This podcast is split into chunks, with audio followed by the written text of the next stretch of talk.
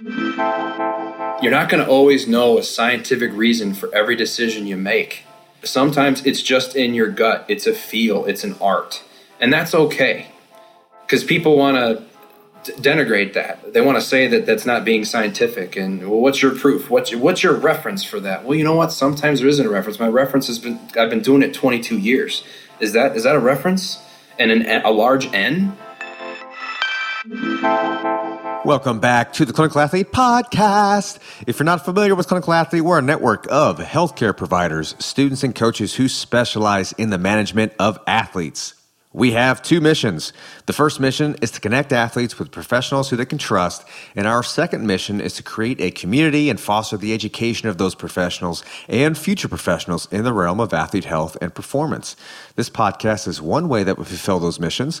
And if you're one of our six listeners who enjoy the show, do us a favor and give it a rating on your favorite podcast platform so that we can get the information out to as many people as possible. In fact, pause this right now uh, scroll down, hit the five star, maybe even give us a little nice little uh, sentence, a little a little clip of why you love the podcast so much. Boom, duty fulfilled. To learn more about Clinical Athlete, head on over to the website clinicalathlete.com and join the free CalLU community Facebook group where Clinical Athlete and the Level Up Initiative communities have combined to form an amazing group with lots of different learning opportunities. You can join the CalLU community Facebook group by clicking the link in the show notes. My name is Quinn Henoch. I'm a doctor of physical therapy in Orange County, California. On this show, I am joined by my usual co hosts, Jared Madar and John Flagg. Jared is a clinical athlete provider and a physiotherapist in Waterloo, Ontario, Canada, and he's an online powerlifting coach. John is a clinical athlete provider and certified athletic trainer, online powerlifting, weightlifting, and strongman coach, and the lead instructor of the clinical athlete powerlifting certification. This is another science to practice episode where we dig into the weeds of the research a little bit. So, if you like digging deep into the sciencey stuff, this show is for you. But I would say this show in particular is very, very practical. We welcome Dan Lorenz onto this episode. Dan is really a living legend in the sports physio world, and he's been a, a big influence on me in terms of applying training and performance principles to rehab. For this conversation, we specifically discussed Dan's recent paper that he authored with colleague Steve Dom- Domzalski titled Criteria Based Return to Sprinting Progression Following Lower Extremity Injury. And the paper is just what it sounds like. It's a practical, criteria based protocol and progression to get an athlete back to sprinting following a lower body injury. We've got the paper linked in the show notes, so follow along if you can because we discuss some of the finer points of the return to sprint protocol as we're as we're talking about it with Dan. And we end the show with just a really great conversation about what it means to be a great clinician and a lifelong learner. Uh, we think you're going to really enjoy this this conversation with Dan Lorenz.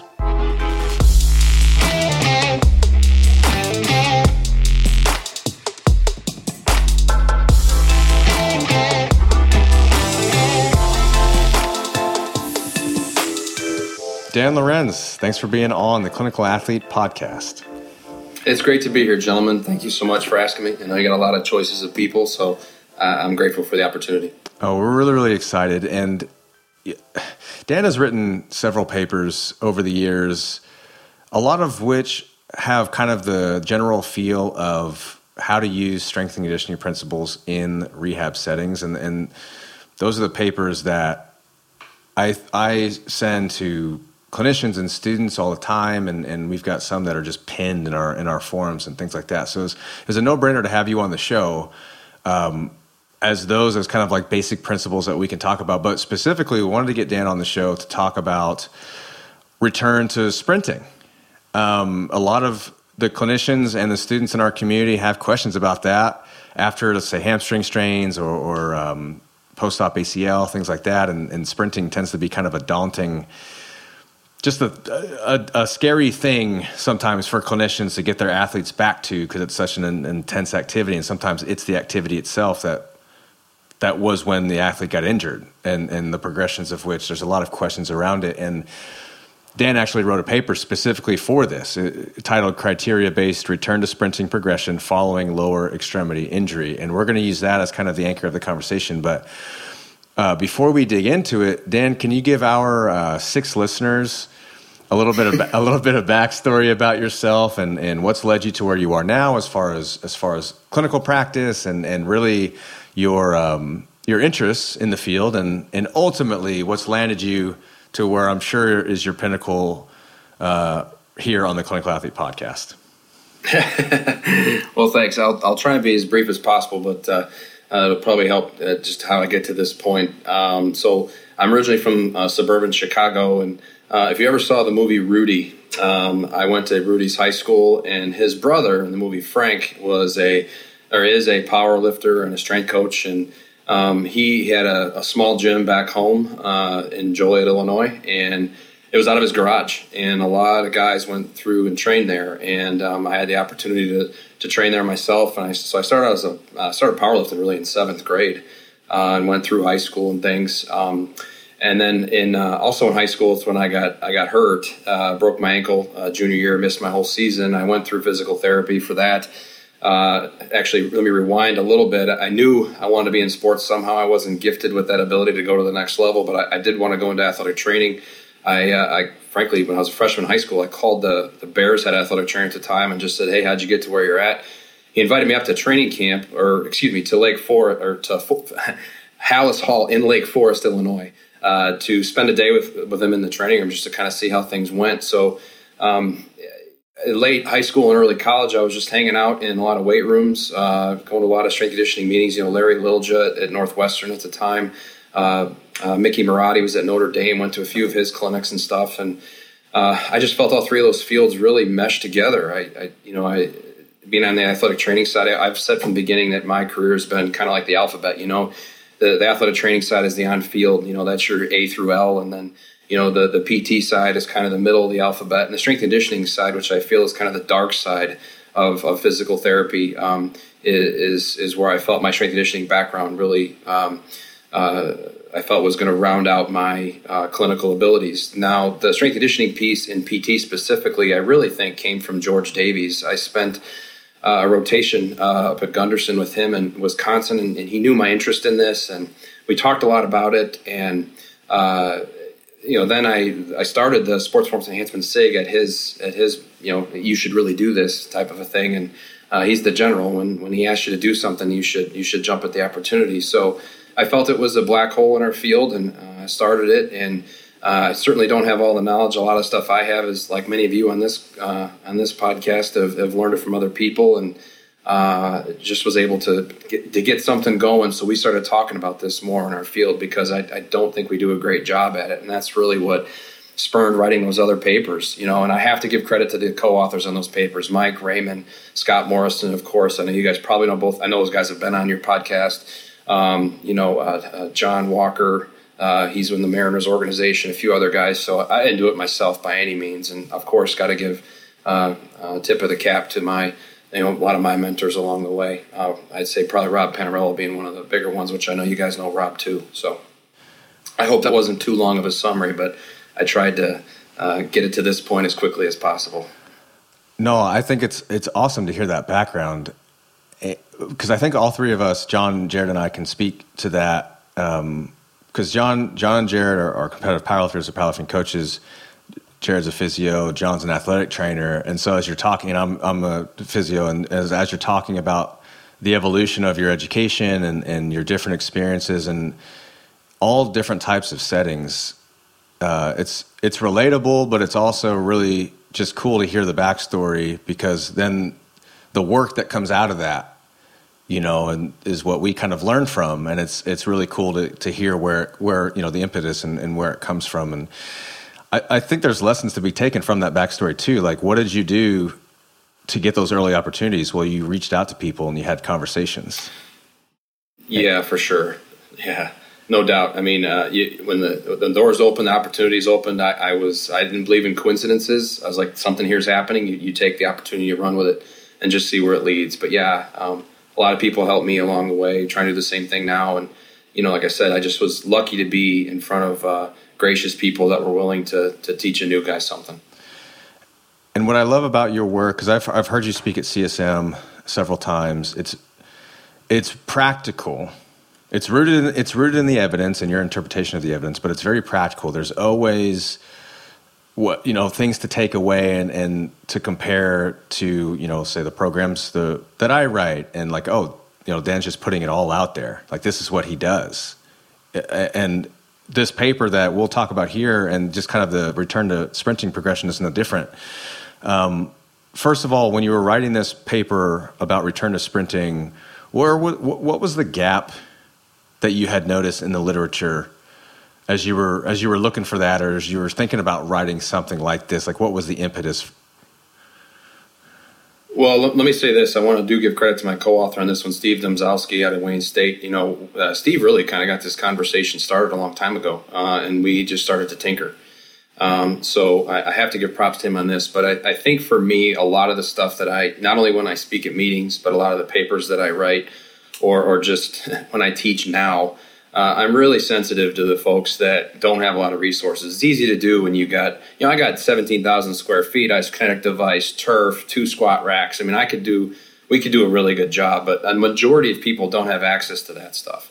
Uh, whether it's a small training room in an NAIA school, a high school training room, or a uh, or a physical therapy clinic in rural uh, rural Kansas or rural Idaho. You know what I mean? So uh, I really try and speak to those kind of folks because you can do a good job I believe you can, even with limited resources. So I think that's where a lot of this started. The sprinting thing uh, really was because, like many people out there listening to this, how many times are we limited by either cost of therapy, limited visits, kids go away for the summer?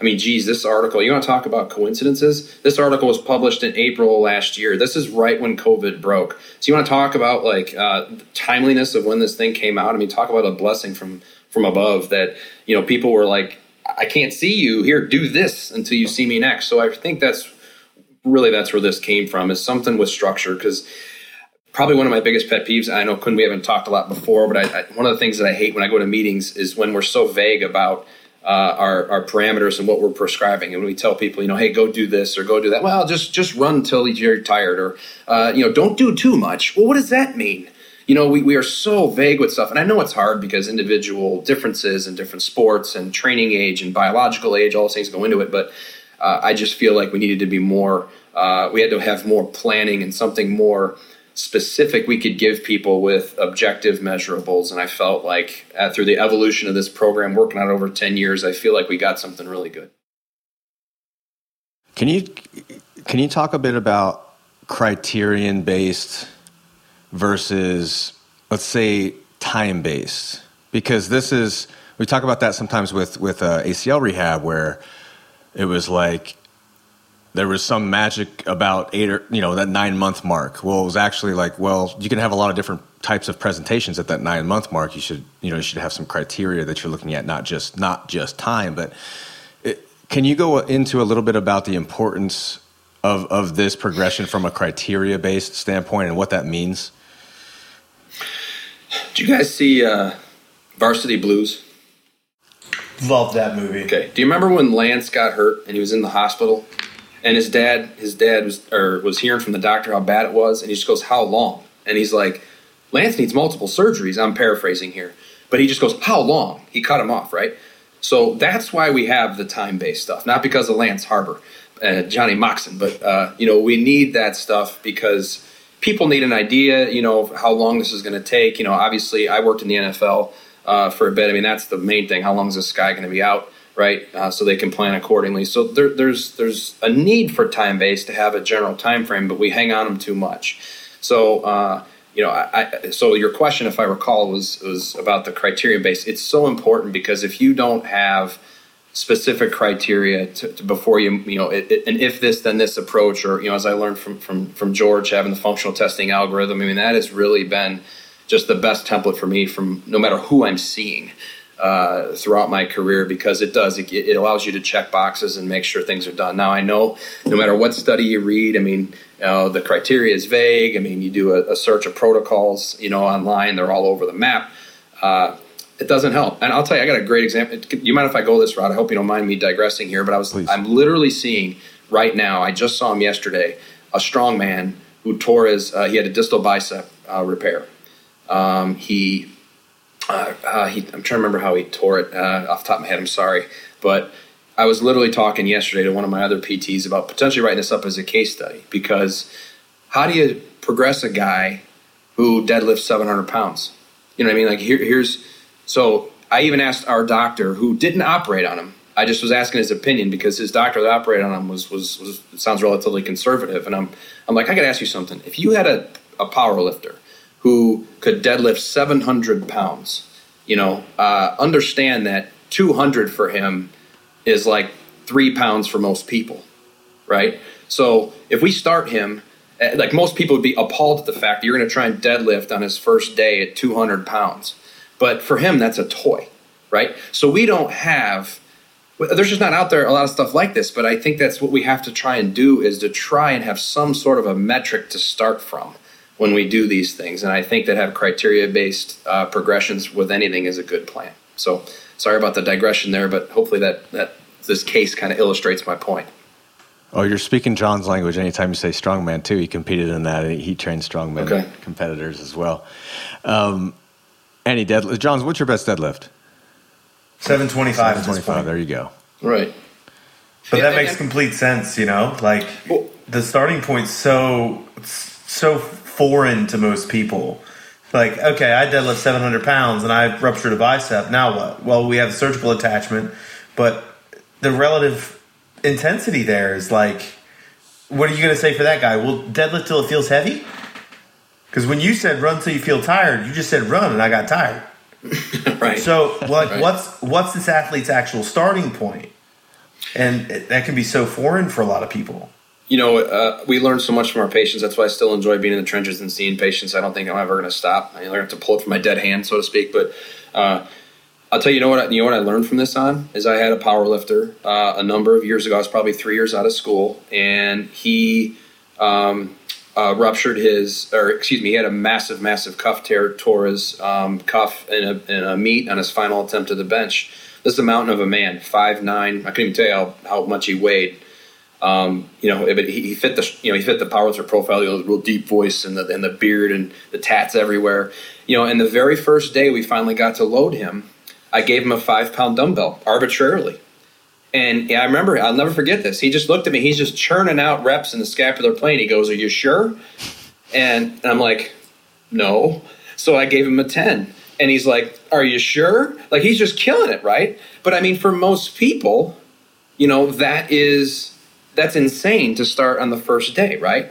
But for him, relative to who's in front of us, we don't have a lot of that. So from that day forward, I did handout dynamometry uh, to uh, to establish load on that first time from then on out. So again, I, I don't know if that's the right way, but it seemed logical to me at the time.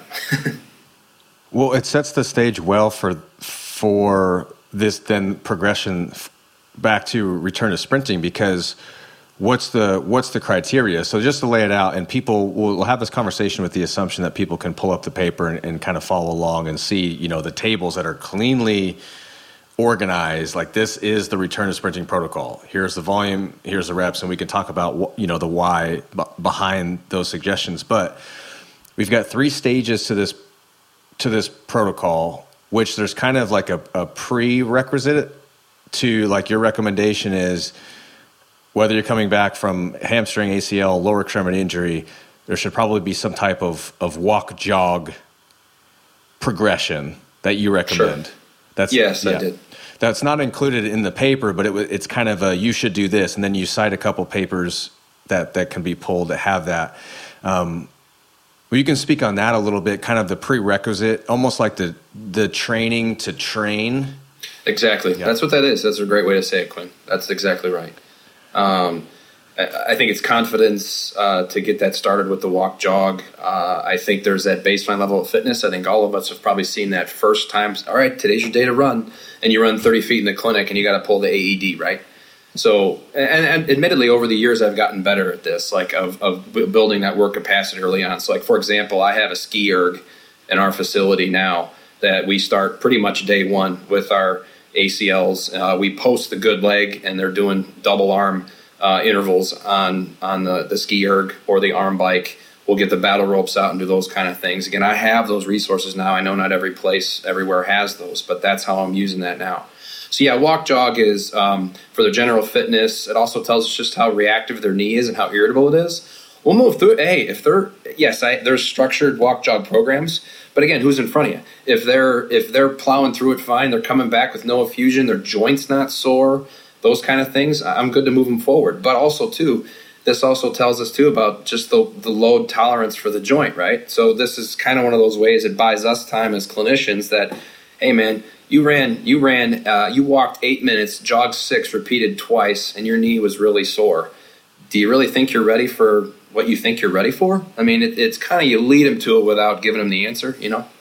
So, so it's informative as much as it is therapeutic, almost as a, as, as like you said, as kind of a, a an outcome in and of itself. Like, how do they respond to just this lowest base level progression? Is there? I'm, I'm right. thinking from a hamstring standpoint because I never have a really a great answer to this question. People say, well, after a, an acute hamstring strain, when do I start them jogging? And, you know, the common answer was it, you know, to tolerance, if they can tolerate it, is it in your mind, is the walk jog program like if you if you could jog day one after an acute hamstring strain, let's do it? Or is there a period of time is there a criteria almost before that that you would that you would be thinking about? So are you asking? I'm sorry, I want to make sure I understand your question. Are you asking if I would do? Uh, would I pass over walk jog? No. Would would so for let's say hamstring specifically, we'll we'll put aside ACL rehab for a second and just say hamstring. After acute hamstring okay. strain, if the question from a clinician is, when would I start the walk jog? Should I wait a period of time? They're still bruised, um, but they but they can actually jog. Jogging feels okay should, should when do I start the walk jog program? You know, officially, is there is there kind of a time criteria there, or is it hey, if you can do it, let's go? I'm absolutely if you can do it, let's go. I mean, what's and maybe that's just conditioning from the environments I've worked in. You know, I, I don't believe. Yeah, the time's in the back of my head, and I know there's healing and things, but you know, if, assuming uh, uh, we'll, we'll, assume this is an off season, there's no hurry to get somebody back. Are we on the same page about that? Obviously, yeah. So if I if I'm not under a time crunch, I'm going to extend it as long as I can, right? But I mean, if if if they're not tender, if they got if they got good strength, if you know the Askling test and those some of those things that I look at, you know, for hamstring uh, injury, if if they're not having a lot of pain or grabbing or that you know uh, that hesitation then I'm gonna, they're going to go. I mean, we're gonna we're gonna go till till they feel that they can't. I I, I agree. I self kind of self regulate their intensity, um, what they feel comfortable doing, and I'm always at for me for hamstrings is are you feeling it pull or are you feeling it grab at you because that's usually letting you know that it's not quite ready for that. And dovetailing into the actual return to sprint progression now in our our stage one is what you have here, and it's all laid out there. But the criteria there was having done a walk jog program. You know, four weeks, four week walk jog. Things felt good. Like like you said, let's talk about the person in front of us. You don't have to wait four weeks, but I think that's a good kind of general recommendation. Four weeks walk jog. You progress maybe even upwards to thirty.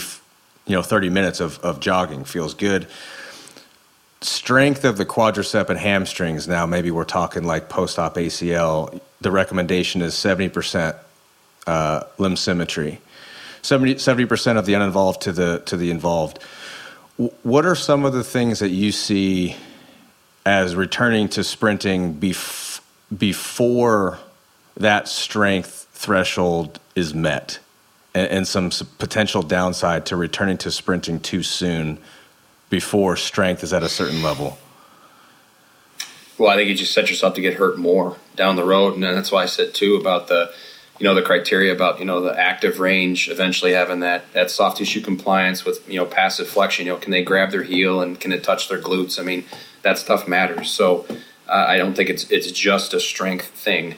Uh, remember, a lot of you know because I've had I've had some strength coaches kind of push back a bit about calling this a sprinting progression because of the volume, and I'm like, the operative word in the title is return to sprinting. Mm-hmm. That you know initially it's the the intensity is low of, of jogging. It's it's building repeated sprint ability, building that work capacity. We know we need that aerobic base, right?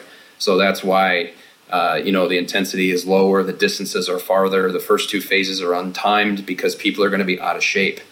And and also too, this is that's why I like this too, especially for these prolonged rehab times uh, that we want to try and uh, encourage our athletes to do. This buys you time because they have to complete they have to complete the runs in the work rest ratios and the competitive nature of athletes alone in my experience of tinkering with this is that it makes them mad if they can't right? And it's a big deal when they finish right?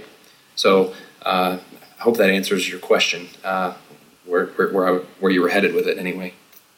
It's really interesting to me. I looked at this and you mentioned strength coaches kind of scoffing at it a little bit but it reminded me so much of some of the return to throw protocols that I use for baseball players for years, where it's, you know, 30 feet for 20 throws. And you just gradually work them up that ladder to, to get general fitness back in their arm and their mechanics. And then before you get them back to pitching off a mound, you've got that 80 to 85, 90% velocity with mechanics and you start talking to the pitching coach and it just makes that really progressive return where you do have to build a base and you do have to look at mechanics and you do have to then actually get them throwing before you get them in a game situation and it, it makes so much practical sense i'm surprised there's pushback just because it's there's sprinting involved in the title but like it, it makes a lot of logical sense based off other similar protocols to return to sport that i've seen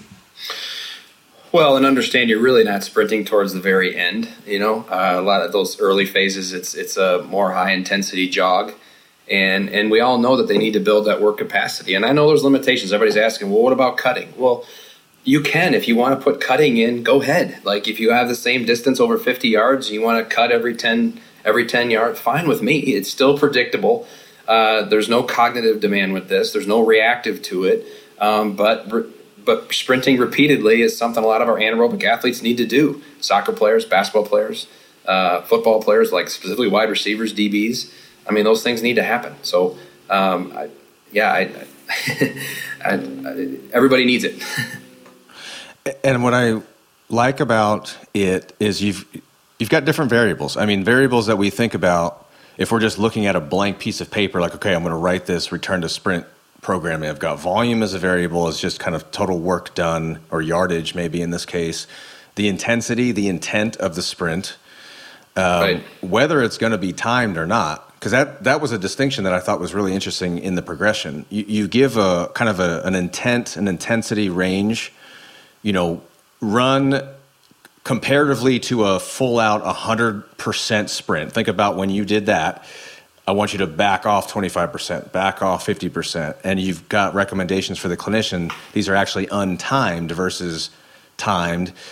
And then the work rest ratio seems like a little a bit of an anchor for the program because if you look at the progressions from stage 1, 2 and 3, the work rest ratio increases because the intensities of the sprints increase. The, exactly. the intent and the and the and the speed uh, but the volume decreases to accommodate right. yeah to accommodate that intensity so were those were all of those variables the way that you guys lined them up was that just based on what has seemed over the you know thousands and thousands of hours and, and countless athletes that has seemed to to be the the best way to go lots of tinkering um, we started out with way too much volume in the beginning mm. uh, and, and you know, I should have said this before when uh, talking about kind of the background that got me to this point about things like when I went to strength conditioning courses, and I would see a lot of strength coaches were very gracious about giving their program for whatever sport or whatever talk they were, they gave the sample program, which I thought was great. And I would look at these things, and I would always wonder, why did you start at that number? Not criticizing, just what made you decide that distance, right? Like what made you uh, if, if, these are the sprints you did, I'm not criticizing that you did them or the volume or the distance or anything. Well, why, why that number? Uh, you know, as a as a PT, we, we want everything in a box, right? So it seems like it should be 100 yards should be the first day, and then 125 the second day, and then 150. Like it should go in this in this sequential progression. I mean, heck, I even found myself um, uh, Rob Panariello, Al Vermeil, and Johnny Parker's book, The System. I remember reading that book, and I asked Rob because some of his intensities were like 28 percent, 32 percent. I go, "How did you arrive at that?" Like it just they're just not again not to criticize. It was really just genuinely interested as to how you how you got to that. So so back to the, the sprinting progression, we we tinkered with the fact. Well, first of all, the first two phases when we started were timed. Nobody was completing it because it, they were too out of shape.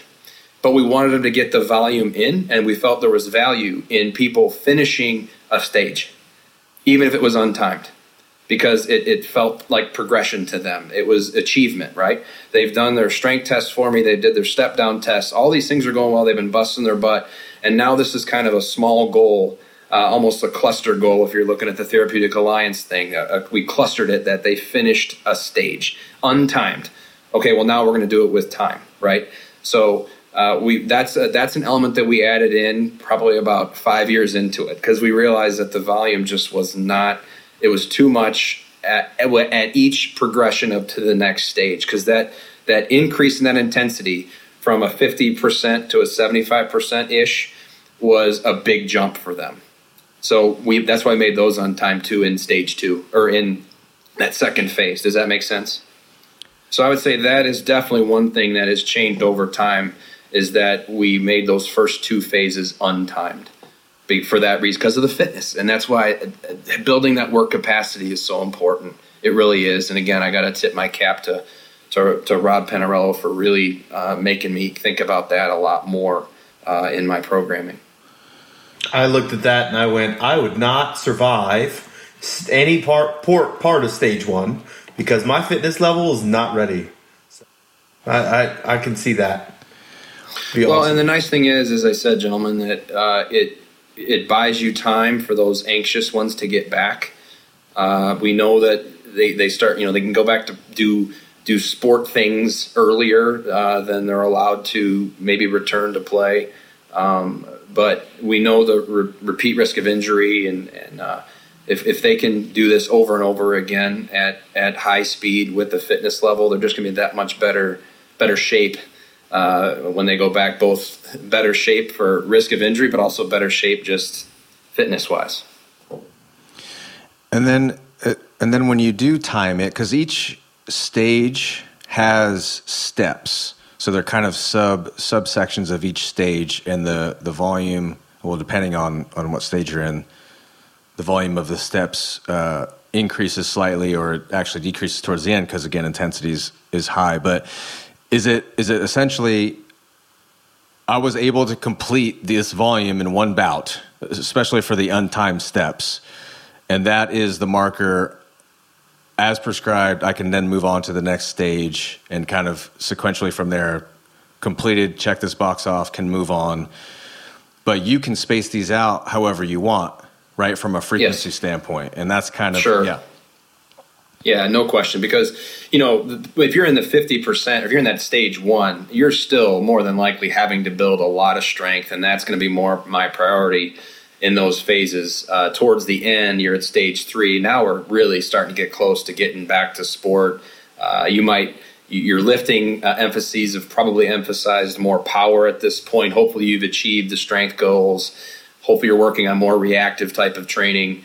So all of that is gonna that's manipulated along the, along the process, and it's individual for each one. Remember, so I remember a lot of times we're handing this off to people, and they're doing this from afar mm-hmm. because they're out of visits or they're limited visits, or I only got four left, or, or they, they're mom and dad can't afford it anymore. So remember that these were the people we were initially really targeting for this. Uh, so we give them that structure later on. That you know, here's how your lifting would change. Here's how your your other workouts would change as a result. And do you find that helps with buy into having more of a kind of a structure in place so they can actually see where they're headed? Because I could see sometimes it's hard to tell an athlete, all right, we're not going to time these runs, but eventually we will. You know, speed is just not important. We just want you to get back to it. You know, and eh, but but having that having it laid out like that, they say, oh, okay, this is where we are. Here's where we're headed. You know, I'll listen. I do, Quinn. I, I do. I really think it's important, and athletes have that innate desire to compete. And as we all know, working with athletes, sometimes their worst enemy is their own or their worst competitor is themselves. So if it gives them the chance to, to compete against themselves in a predictable, safe environment, those kind of a thing, or that kind of a thing, I, I, I think that's really beneficial to, to them in the long run as well. Hey everyone, Quinn Henoch here. Consider this a little brain break from our great conversation with Dan Lorenz about returning to sprinting. Your brain is probably spinning right now with all this info. It would be awesome to have a community to talk about it with. Oh, wait, that exists. So if you haven't already, go to the link in the show notes and join the CalLou Community Facebook group. Read the pinned announcement, introduce yourself read the resources that we've compiled for you with the CalLou mission and the CalLou starter pack materials. Uh, it's just an awesome group. And obviously, if you haven't gotten your ticket for the 2021 CalLou Summit, you better get on that. That link is in the show notes as well. It's happening in, in September. It's going to be three days of awesomeness, and you're going to have a serious case of FOMO if you don't join in the fun. And now, back to the show. You had mentioned this earlier you probably got questions because I am curious if once this came out last April, so now you have more of almost like a testing pool. People are going to actually use it. You know, more people are are going to use it. Maybe give you feedback. Um, I'd be interested to hear of, of any feedback that you've gotten since then. But you mentioned changing uh, tra- training change of direction concurrently with a program like this, and in the paper, you cautioned a little bit in terms of the intent and the intensity of training change of direction before you have really established the ability to sprint just in the sagittal plane first. Can you talk a little bit about concurrently training change of direction and sprinting and, and just any considerations therein? Well, anything explosive, uh, I, I work on first. So if I'm if I'm working sprinting at closer to full speeds, well, even though change of direction involves a little bit of a accel decel, uh, if it's at a lower intensity, I'm doing the sprinting first. But if the training object for me, if the training objective is working on change of direction, well, then that's going to go first. Uh, and again, of course, as you guys know, how many how many times a week am I seeing them? Well, uh, how many times can they work out a week? I mean, all that matters as far as uh, splitting those things up. I mean, I just had this conversation yesterday with a, a professional athlete. You know, I was like, "So how many days are you going to give me?" You know, and she's like, "Well, I'll do three or four. I go, "Well, I need to know. Are you doing three or four? so, because that's going to change how we program, right?" So, so I think to answer your question, to me, it's always about intensity. Whichever one is the the, the higher speed, the most uh, more um, fatiguing, uh, both from a central nervous system standpoint uh, and uh, uh, peripheral, then that's what we're going to do first. Does that answer your question? Yeah, or am I on the right track? No, anyway? for sure. having have it, uh, having had the protocol been out now a year, is there any feedback that you've gotten back from oh, yeah, coaches right. clinicians? That, no, I, that was going to be a follow up anyway. That was the other one. No, yeah, yeah, yeah, yeah. that was the other one. Sorry, man. Sorry. Um, okay, so uh, to this point, uh, it's been overwhelmingly positive. People that have reached out now, now maybe people are keeping it close to the vest. Maybe people aren't saying anything. I don't know, but it has uh, and I would be transparent. I promise. Anybody that knows me, that I would tell you if I'm getting. Uh, I already shared with you some of the strength coach comments that I've got. So, uh, but no, from clinicians, it's been it's been very very positive. Uh, that it's really helped, and hasn't been any suggestions yet about what what they'd change or do differently. That doesn't mean they're not out there. I just haven't heard them yet. But I've encouraged anybody tinker with it, take it. Uh, you know, we're looking at the throwing progressions. You know, those ones we had back in the '90s. We're starting to do different things now because we know more. This people might look back at this and and scoff at it. Hey, look at this garbage we used to do. I don't know. I was just trying to start the discussion and give something tangible for not only our athletes but also clinicians. So if it ends up being bunk or it ends up not being the way to do it, that's okay. Uh, it's one of those ones you put yourself out there, right? Haters are normally the loudest, Dan. They, oh. they, if they were there, they'd be shouting from the rooftops. In the immortal words of Metallica, the empty can rattles the most, right? this guy's con- continually becoming my best friend. Love Dan. What is going on here? Yeah. Do you are there are there misconceptions in general that you find with say young clinicians or students in and we could say just return to sport in general but let's say you know keep it kind of specific to running and sprinting um, thought processes or assumptions that are made that don't necessarily play out clinically, but may may hinder uh, a rehab process if a clinician is, is thinking a certain way. Um, and it could be anything, you know, anything that you've kind of come across that seems to be a pattern when it comes to stuff like this. Uh, young clinicians, I, think they're just, they're still hung on the the time based. Um, I think they're afraid to push back on physicians that say, "Oh yeah, go ahead, run." Um, I know with my staff, uh, when I had my own practice and what I do currently with my staff is that we're very, I'm very big on start from day one, telling your patients that it's criteria. The doc's going to probably tell you you're you're okay to run. There's difference between medically cleared and physically cleared. Uh, I think it doesn't help because a lot of young clinicians, especially, will search the web and they're going to find protocols all over the map, so that further muddies the waters for them. Uh, that's why I said if you go by criteria, you have to worry about all that. So as much as we can uh, have uh, objective criteria. Now, whether or not those change over time, they might. They always are, depending on what study you read. They're different criteria. Uh, but having something that you can standardize uh, that as long as they meet this, they can go to the next step. Then I, I, think that's probably the best direction that, particularly for young clinicians, that they need to go. But I think all of us would agree on this call. The, the they are woefully underprepared for strength conditioning principles, applying them, uh, dosing, uh, when they come out. If they were, we wouldn't see quad values being in the 60% at discharge. As an example. the the medically cleared versus physically cleared, I think, is huge. And because um, why would you know if you're an athlete? Why would you know the difference? If the physician, who ultimately is is kind of you know the final say on on what cleared means or discharge or or these types of things, like if if he's getting the okay from the physician and the PT's like, whoa, you know, who the athlete's kind of stuck in the middle. Um, and I, so to your point, from if you're reiterating those points from day one, then it's not a surprise. Yeah, no, uh, they they know about it ahead of time. I was, you know, it's it, no no patient likes surprises, right?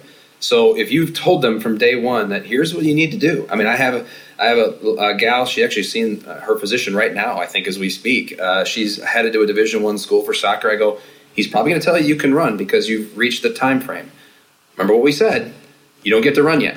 You know, we haven't even strength tested you yet because it's too early. Now she's 12 weeks yesterday, uh, but she's not ready. Uh, but we also have it on the other end. I know uh, uh, one of, one of my therapists is battling you know, managing a uh, patient who uh, the physician, you know, he four months we can get people back uh, after an ACL, and and this is one of those ones where you just have to say, uh, stick to your guns. Uh, you have to go home at the end of the day and know you did the right thing. If they ever leave or go somewhere else because you, you know you uh, you didn't tell them what they wanted to hear or didn't push them back at four, well, uh, sometimes that's what happens. And then we all know too that sometimes you roll the dice and those people end up doing fine. But we also know all, a lot of them don't either. so, yeah, I, I think we, if you're consistent, look them in the eye, stick to your guns. That's the best thing you can do.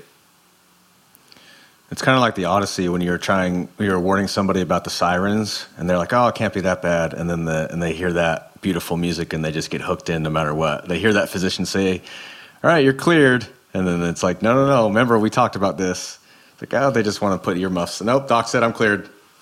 yeah, no, I know, and, and we do we, we do. I spend a lot of time educating medically versus physically cleared. Yeah, you know, I even ask him. Well, he said I'm clear. Well, did he watch you do anything? You know, did he watch you do a step down? Did he watch you run? Did he watch you hop? You know, I know everybody like it's it's so fashionable to bash the hop test now, but did he watch you do anything? Like to just say that you're cleared? Uh, you know, and you get them thinking. Like, they they start to figure it out for themselves when you start to ask the right questions. So, one more just specific question because I we like to get people on the show, and I want to ask you things that oh, that I care about. Sorry, six, sorry, six listeners, but okay. now speaking specifically to ACL, there's always the debate on on when somebody can start jogging, just the walk jog protocol, like we had talked about before. Is there a consideration now with just the graft healing? In terms of somebody starting walk jog being the difference between being physically able or it it it being too soon after the surgery just from a from a graft standpoint. Absolutely. Uh, were you done? Yes. I was ready to answer that one. Okay i'm ready. Uh, no no absolutely. Um, we know, uh, you know, Freddie Fu's study in 2014 in uh, JBJS. You know, he he put uh, he showed MRI photos of when the graft is incorporated, and you see this gray line of where the ACL is at seven months, and then it's finally black at 12. Yeah. Uh, we know the hamstring graft, the soft, any soft tissue graft, quad, hamstring, are a little bit behind the bone patellar tendon bone. We know that the bone patellar tendon bone uh, is incorporated a little bit faster, and, and you can move them along a little faster if they meet the criteria, of course. And then allografts, if I see them, I fortunately don't see them too much. I saw them a lot in the late 90s and early 2000s. Again, it's one of those things that it, it's great. You have to, if you're going to be good at this, you have to know where we've been. You have to know your history. We used to do Z plasties in the shoulder to, to shrink the capsule. We used to do uh, you know, we used to burn cartilage in the knee. Uh, there's just so many things that we used to do that we just don't do anymore. And uh, anyway, I think we've learned over time that allografts have fallen out of favor. And and I typically wouldn't let. And people might think I'm crazy on this, but we know from the long-term meta-analyses studies, uh, the main problem with allografts they stretch out over time. So I'm typically not letting an allograft run even uh, probably till six months. Again, they know that though. I tell them that, look, if you're going to rehab with me, you have to trust me. These things stretch out over time. I want you to have a good knee in 10, 15, 20 years. Uh, you know, again, if I have an athlete, this is their last year, okay, be different, of course. And we all know about that. You might know about that JOSPT study, that Italian soccer player that that returned to sport in 90 days. It was a JOSPT case, probably, gosh, 10, 15 years ago at this point. You know, that blew my mind at the time. So it depends on who's in front of you, of course. But yeah, I'm, I'm delaying allografts a long time, as long as they'll let me. Let's put it that way. So ultimately, it comes down to again the person in front of you, and then considering time, both time and criteria, and you, you just have to kind of weigh all of these factors to to, right. to manage whatever uncertainty is in front of you. Yeah, there's always buzzwords, right? Like it's the the trendy thing to say or do, right? Like there was, you know, full stop. You know, that was something for a while, and I'm trying to think of off top of my head here, but you know, I think one is shared decision making. That's another big one now, right? Like that was a term I did not hear in PT school 20 years ago, but it's everybody's talking about shared decision making, right? Therapeutic alliance. I'm not saying these things are bad. I'm just saying that in keeping with the trends, this is shared decision making at its finest because you what you might want to do in your head might not be what the athlete wants, right? That goes back to that whole Sackett idea of, you know, evidence, expertise, and patient values. I mean, this is where patient values come in. Like what I want might not be what they want, but if they meet the criteria, then we can meet in the middle, I suppose. With the assumption that they know the risks of the decisions that they're making, right? I, I tell patients all the time, I'm like a lawyer. I give you advice, you don't have to take it, right? Is that because uh, my last question is this one is uh, kind kind of putting you on the spot a little bit, but thinking back to like a younger a younger Dan, um, and now kind of where you are now. I'm a sage now. Sage, sage Dan. what, I'm just kidding. What? I mean, you quoted Metallica to us, so obviously. yeah, exactly. Right. right. What are some things that you would tell your younger uh, clinical self, and not specifically return to sprinting, but just kind of in general, um, some things that you've learned along the way? I think the best advice that I've adhered to, really, I have, was be an expert at the basics.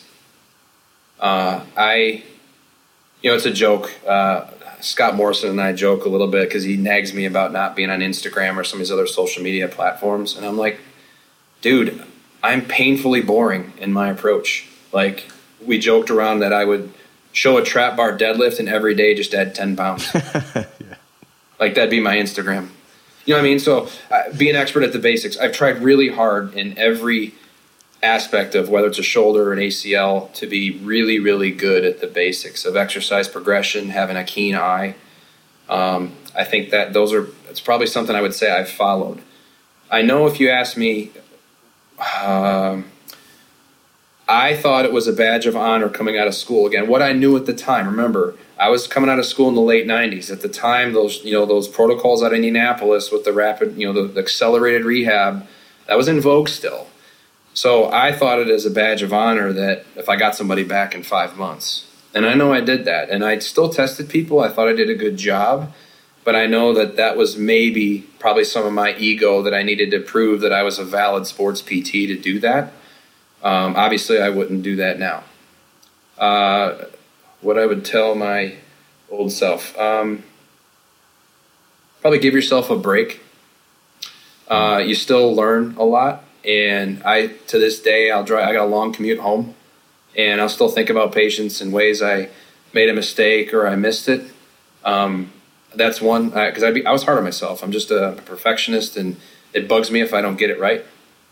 Uh, I also, I think too, a lot of clinicians, uh, maybe not for me, but I would tell younger clinicians coming out that um, you're not going to always know you're not going to always know a scientific reason for every decision you make.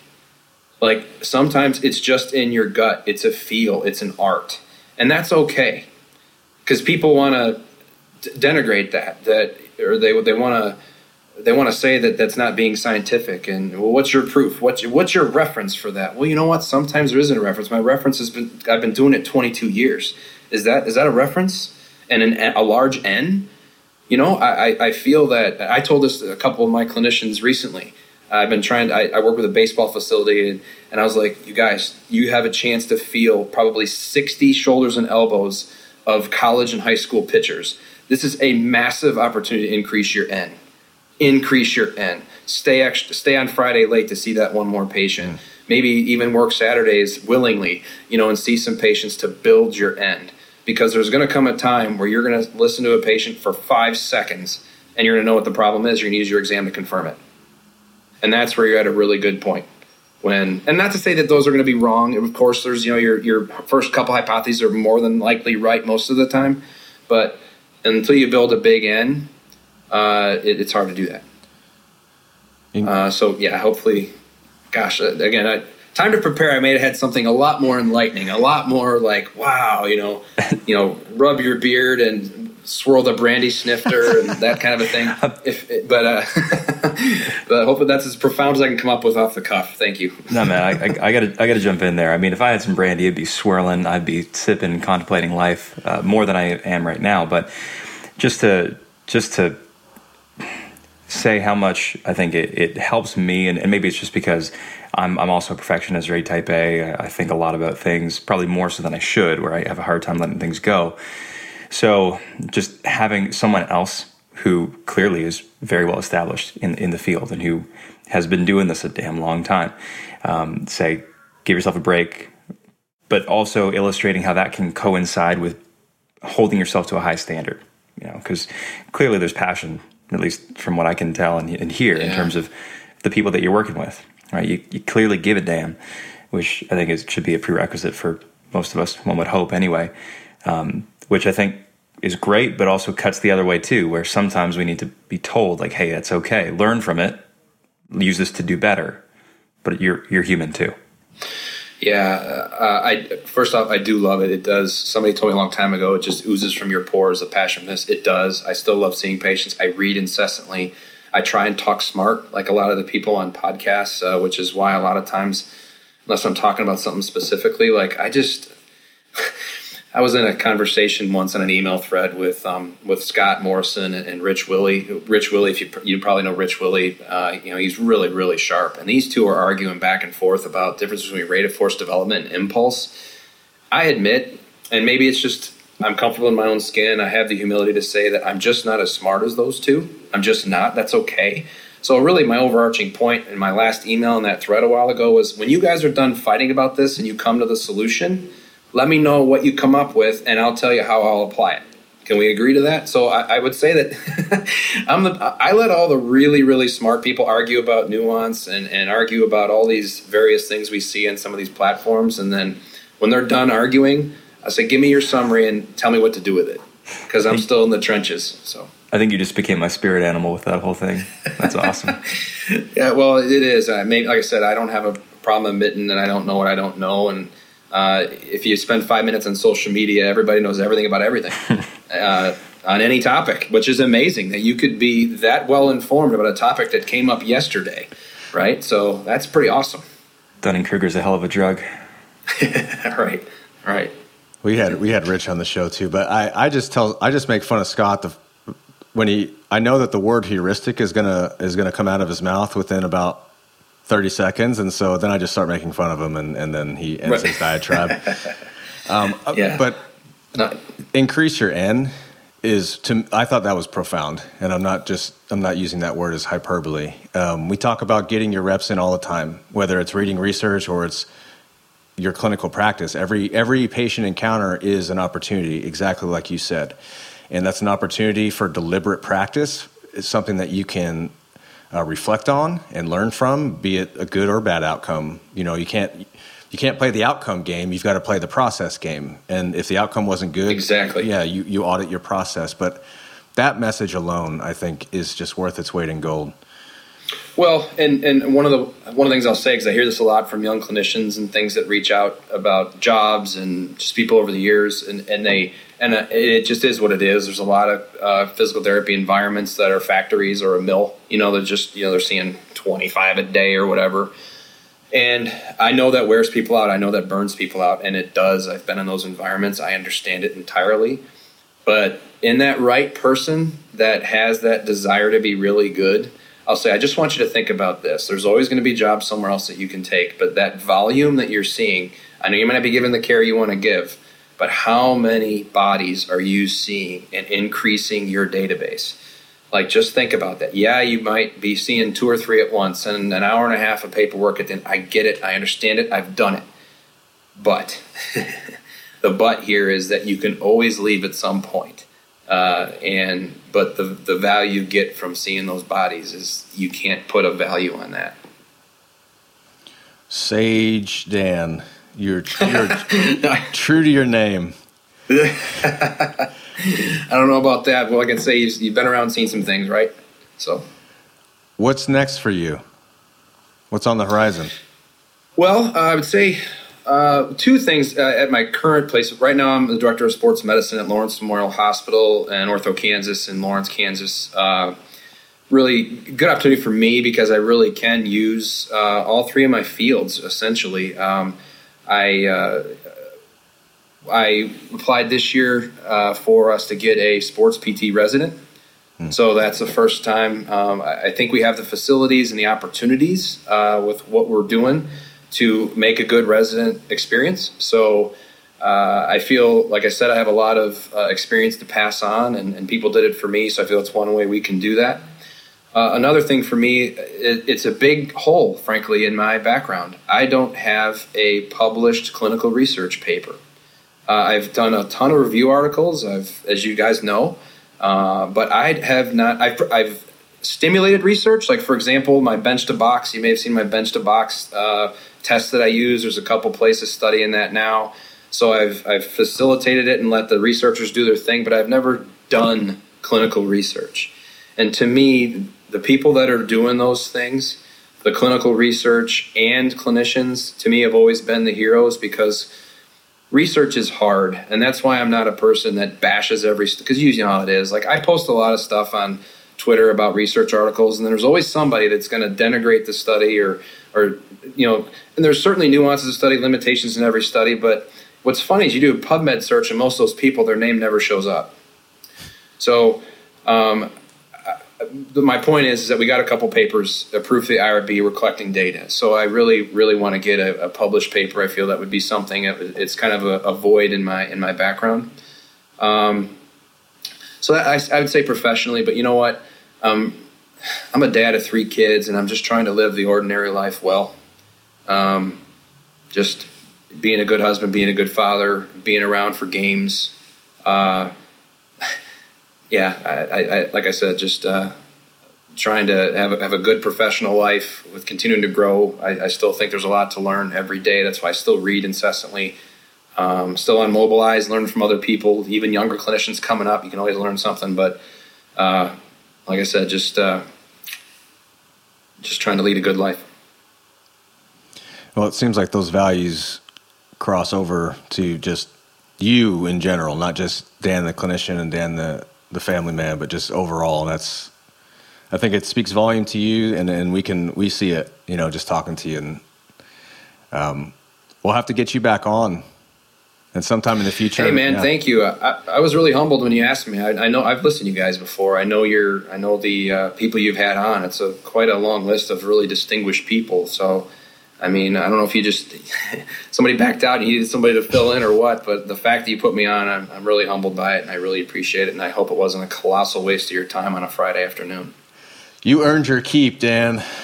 We'll do it. We'll have to do it again. No, this was this was phenomenal. We're we're just here to learn. Um, we're humbled anytime that we can have conversations with with with people like you and uh, learn from people like you. So we want to thank you for coming on and, and spending your time with us.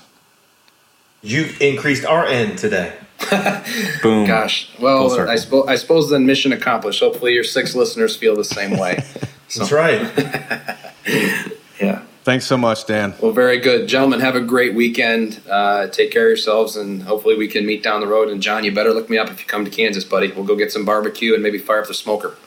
Oh, I will. Now, which which barbecue, real quick? You, you Oklahoma Joe's, or you? What, what, what are you? Whoa, whoa, whoa, whoa, whoa, whoa! Are we talking like ribs or burn ends or burn ends? Okay. You got to you got to fire off burn ends. Ooh, here. man, Gates has got some good burn ends, but um, I'll tell you, if you haven't been to Q39 when you come to town, um, you've got. I've heard go, a lot about okay, that. You got to go to Q39.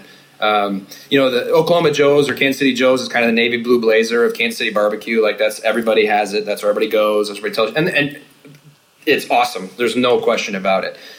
Uh, but Q39 is is the uh, rising star. Uh, there's some really next level I've heard. Yeah, it's it's really good, man. They, I don't know where to begin. Like they they have a if if you're they have a sandwich where it's pulled pork, but then there's like uh, green apples on top, and there's like this glaze. It's out of control. There's this pork belly appetizer. Man, it, it, I've never had pork belly until I went there. Oh man, I mean, it, it's just load up on the Crestor, put some extra losartan in, in, the kit when you when you come, you know, or whatever it is, your blood pressure med. It, it's okay. Just for the weekend, it'll be good. I thought he was passionate about clinical work. Dang. Yeah. Start talking barbecue. Hey man, man I, I took watch out. when I moved to Kansas City, man. I took uh, I got my PHB. I got my uh, I got my uh, certified barbecue judge, man. So I, I had to learn what good barbecue is, and I didn't know. So that's the thing. I, I immersed. That's what you got to do. You got to immerse yourself in it. So that's what Go I did. All in. That's right, man. All in. Student of the craft. I do nothing. Too, huh? I do nothing half-assed. It's it's it's full throttle with everything. I respect that. That's awesome. Great.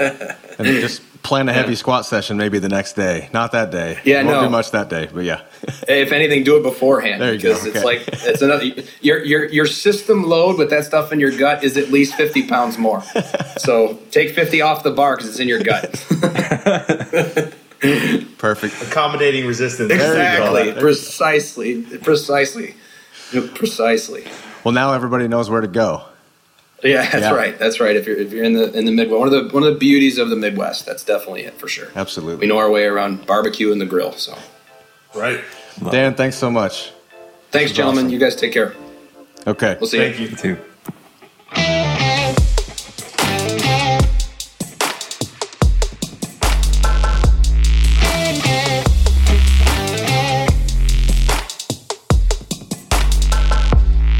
One last thank you to Dan Lorenz for the great information and conversation. You can check out the show notes for ways to connect with Dan and follow his work. And of course, thank you to my homies, Jared Maynard and John Flagg, for steering this ship alongside me. And uh, thank you, the clinical athlete community, all six of you, for joining us on this journey of knowledge and improved practice in both the gym and clinic. And one more time, go to the link in the show notes, join the CALU Community Facebook group, and consider registering for the 2021 Virtual CALU Summit. Thanks, everyone. Talk to you soon.